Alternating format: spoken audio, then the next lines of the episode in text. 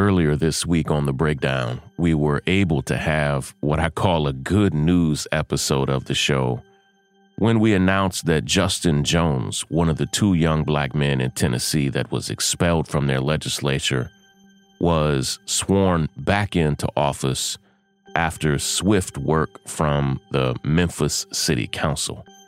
Today, it is our hope and our expectation that his colleague, Justin Pearson, the other young black man who was expelled and who is still expelled at this point, it is our hope and belief that the Shelby County Council, which is there in Memphis, Tennessee, is going to vote to have him back in office and that Justin himself will be sworn back into office today. Let's not only keep our fingers crossed, let's hold everybody's feet to the fire this needs to happen, and I'll keep you posted. I'll try to unpack and explain everything today. This is Shaun King, and you're listening to The, the, the Breakdown. The, the, the, the Breakdown. The, the, the, the Breakdown.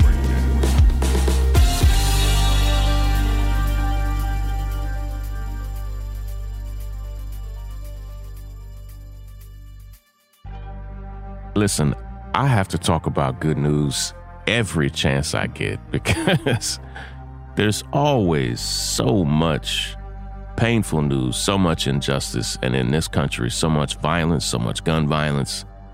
And so when we have good news stories of victories and near victories and progress, we have to tell those stories. And we hope and believe, and we are fighting for uh, today to be another good news day because it is our belief uh, that just two days after 27 year old Justin Jones, the young black legislator from Nashville, was sworn back into office and proudly, boldly marched back into the state capitol onto the floor of the state legislature with his black power fist in the air as disgusted white supremacists looked on it is our belief that his colleague, Justin Pearson, uh, who is also 27 years old, is going to be chosen by the Memphis Council, uh, which is in Shelby County, Tennessee, which, uh, just for some context, which is where Tyre Nichols was killed. Uh, Justin Pearson represents Memphis in the Tennessee state legislature. We are glad he's there. He is a, a just brilliant, smart, sharp young man. And uh, we're, we're so glad that he is there representing Memphis and representing his constituents. But as of right now, he is a man without a seat in the legislature, and that seat is unfilled by the Tennessee state legislature after they booted him out. And we believe, as the Nashville City Council just two days ago, uh, very quickly voted to return Justin Jones back to the state legislature. We believe that the Shelby County Council there in Memphis uh, is going to do this today for Justin Pearson.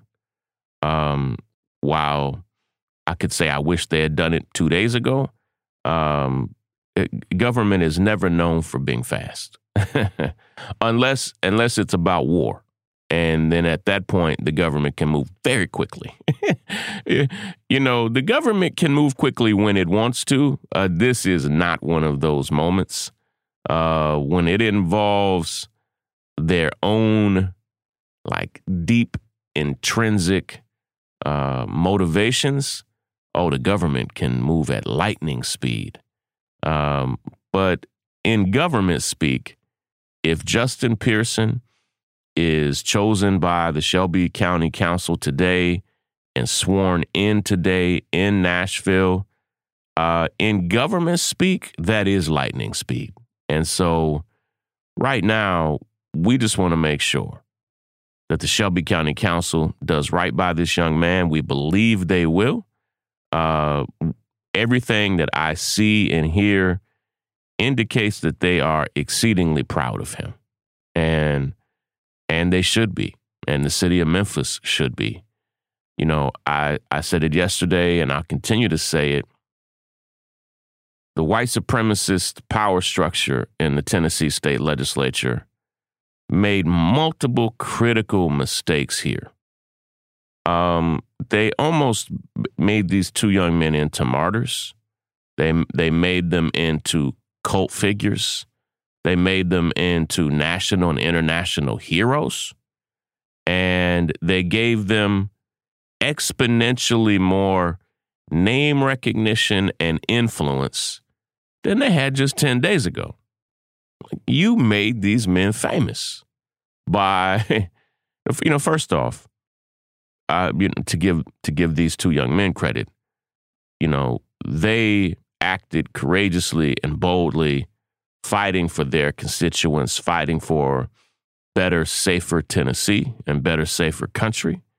But when Republicans decided to expel these two young men and remove them from the state legislature at, at that point to to permanently remove them unless they were returned to their seats. This wasn't like a temporary suspension. Um, it it made them into the top story in the nation, and it was in a lot of ways. It's you know it's what we talked about just two days ago. This is what Dr. King said civil disobedience and, and, and nonviolent resistance would do. It would expose the foolhardy nature of those that hate you. It would expose the ugly roots of white supremacy and, and white supremacist power structures. And uh, it would just expose them for, you know, the, the, the puny the puny people that they are. And I am hopeful and grateful that it appears that Justin Pearson will be able to return back to office today. In fact, here in just about an hour, my time, it's early in the morning here. Uh, my understanding is that things are going to be underway in Memphis so that they can move expeditiously on his behalf. Uh, right after the break, we have a quick word from some of our sponsors. I want to give you an update on just the state of gun violence in America. There was yet another horrible mass shooting in Kentucky. We hear of other mass shootings around the country. And uh, I just want to tell us where I think we are and what might be able to happen here in the future. We'll be right back. The, the, the, break, the breakdown. The, the, the, the, the breakdown. The, the, the breakdown. There was yet indeed another mass shooting, this time in Kentucky at a bank, where a former employee who appears to have been suffering from, again, um, mental health distress. I'm I'm at a point where I don't dispute um, that mental health is actually a big part of the problem here. Um, the problem is not that everyday Americans have mental health problems. Everyday Americans have always had mental health problems. And people all over the world, in every single country in the world, have mental health problems. The big difference between the United States and every other country is we're the only country that has more guns than people. And so when people have mental health problems in this country, it is highly likely that they already own a gun or can get easy access to a gun or have one in the house. It's one, one of those three. And that's just not the situation around the world. And so it's just a horrible math problem to have. We are actually, and you, you may lose touch with this, we are one of the largest countries in the world. And, you know, we are you know, nearing 400 million people. There are over 400 million guns. And so on any given day, you have millions and millions of Americans that are struggling with mental health issues. And they have easy access to guns, millions.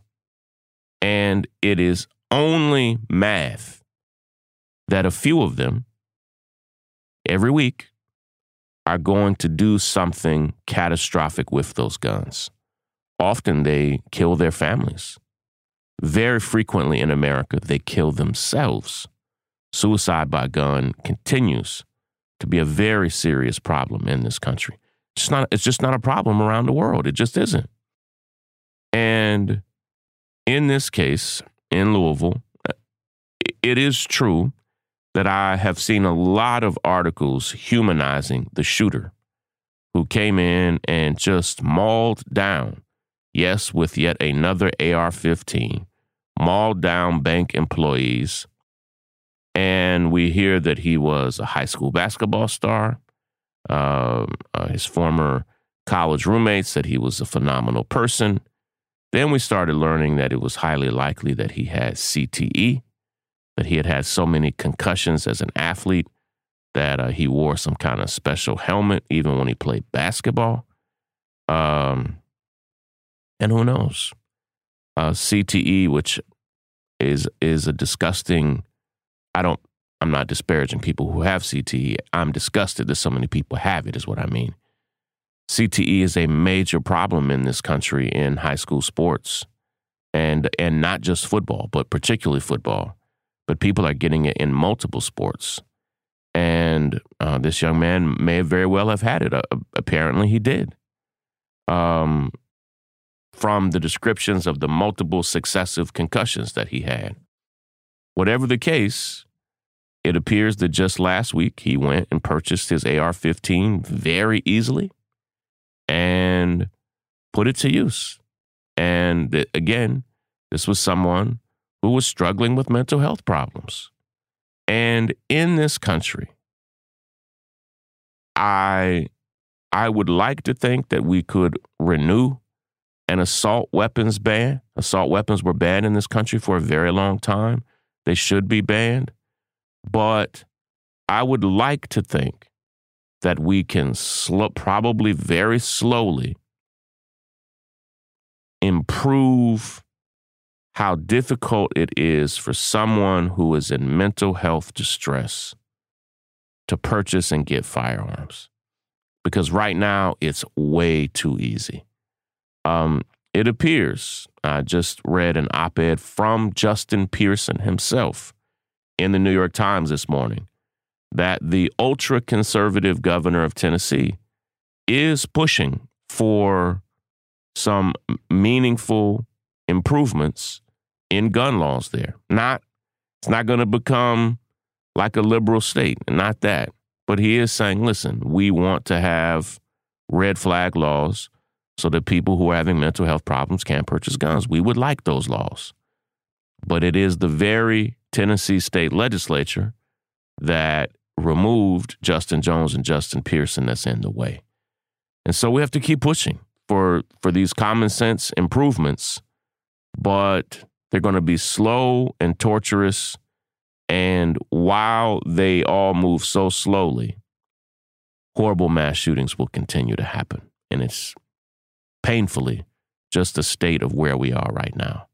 Listen, love, love, love, and appreciate all of you. It's hump day, it's Wednesday. Keep on pushing. Uh, thank all of you for listening. I, I love the listeners of the breakdown. Continue listening. Listen to every episode. Um, you know, when you listen to it from start to finish, it helps our ad rates. But we really, what we really need you to do is go to the thenorthstar.com and subscribe today. Become a member today. All right? Love and appreciate all of you. Take care, everybody. Break it down. Break, break, break, break. I'm Tiffany Hawkins. I'm Alan Boomer. And we are the Momentum Advisors. Every single week, we talk about wealth management, personal finance, and entrepreneurship. We are financial advisors by day, we're entrepreneurs by night. We're building wealth for ourselves, and we want to make sure that you understand how to build wealth in your own family. Tune in for shows like Is Your Money Racist, Retirement Savings, Investment 101. We literally run the gamut on all the things that you need to know about financial wealth, creating a legacy for your family, and really just wealth creation as a whole. What we find is that these conversations are happening, but they're not happening as much as they need to in diverse communities. And so we're bringing a new voice, a new amount of energy, and we want you to tune in. So we bring the tips, we bring the strategy, and we always bring the good news. So make sure you tune in every week to the Momentum Advisors. There's something for everyone.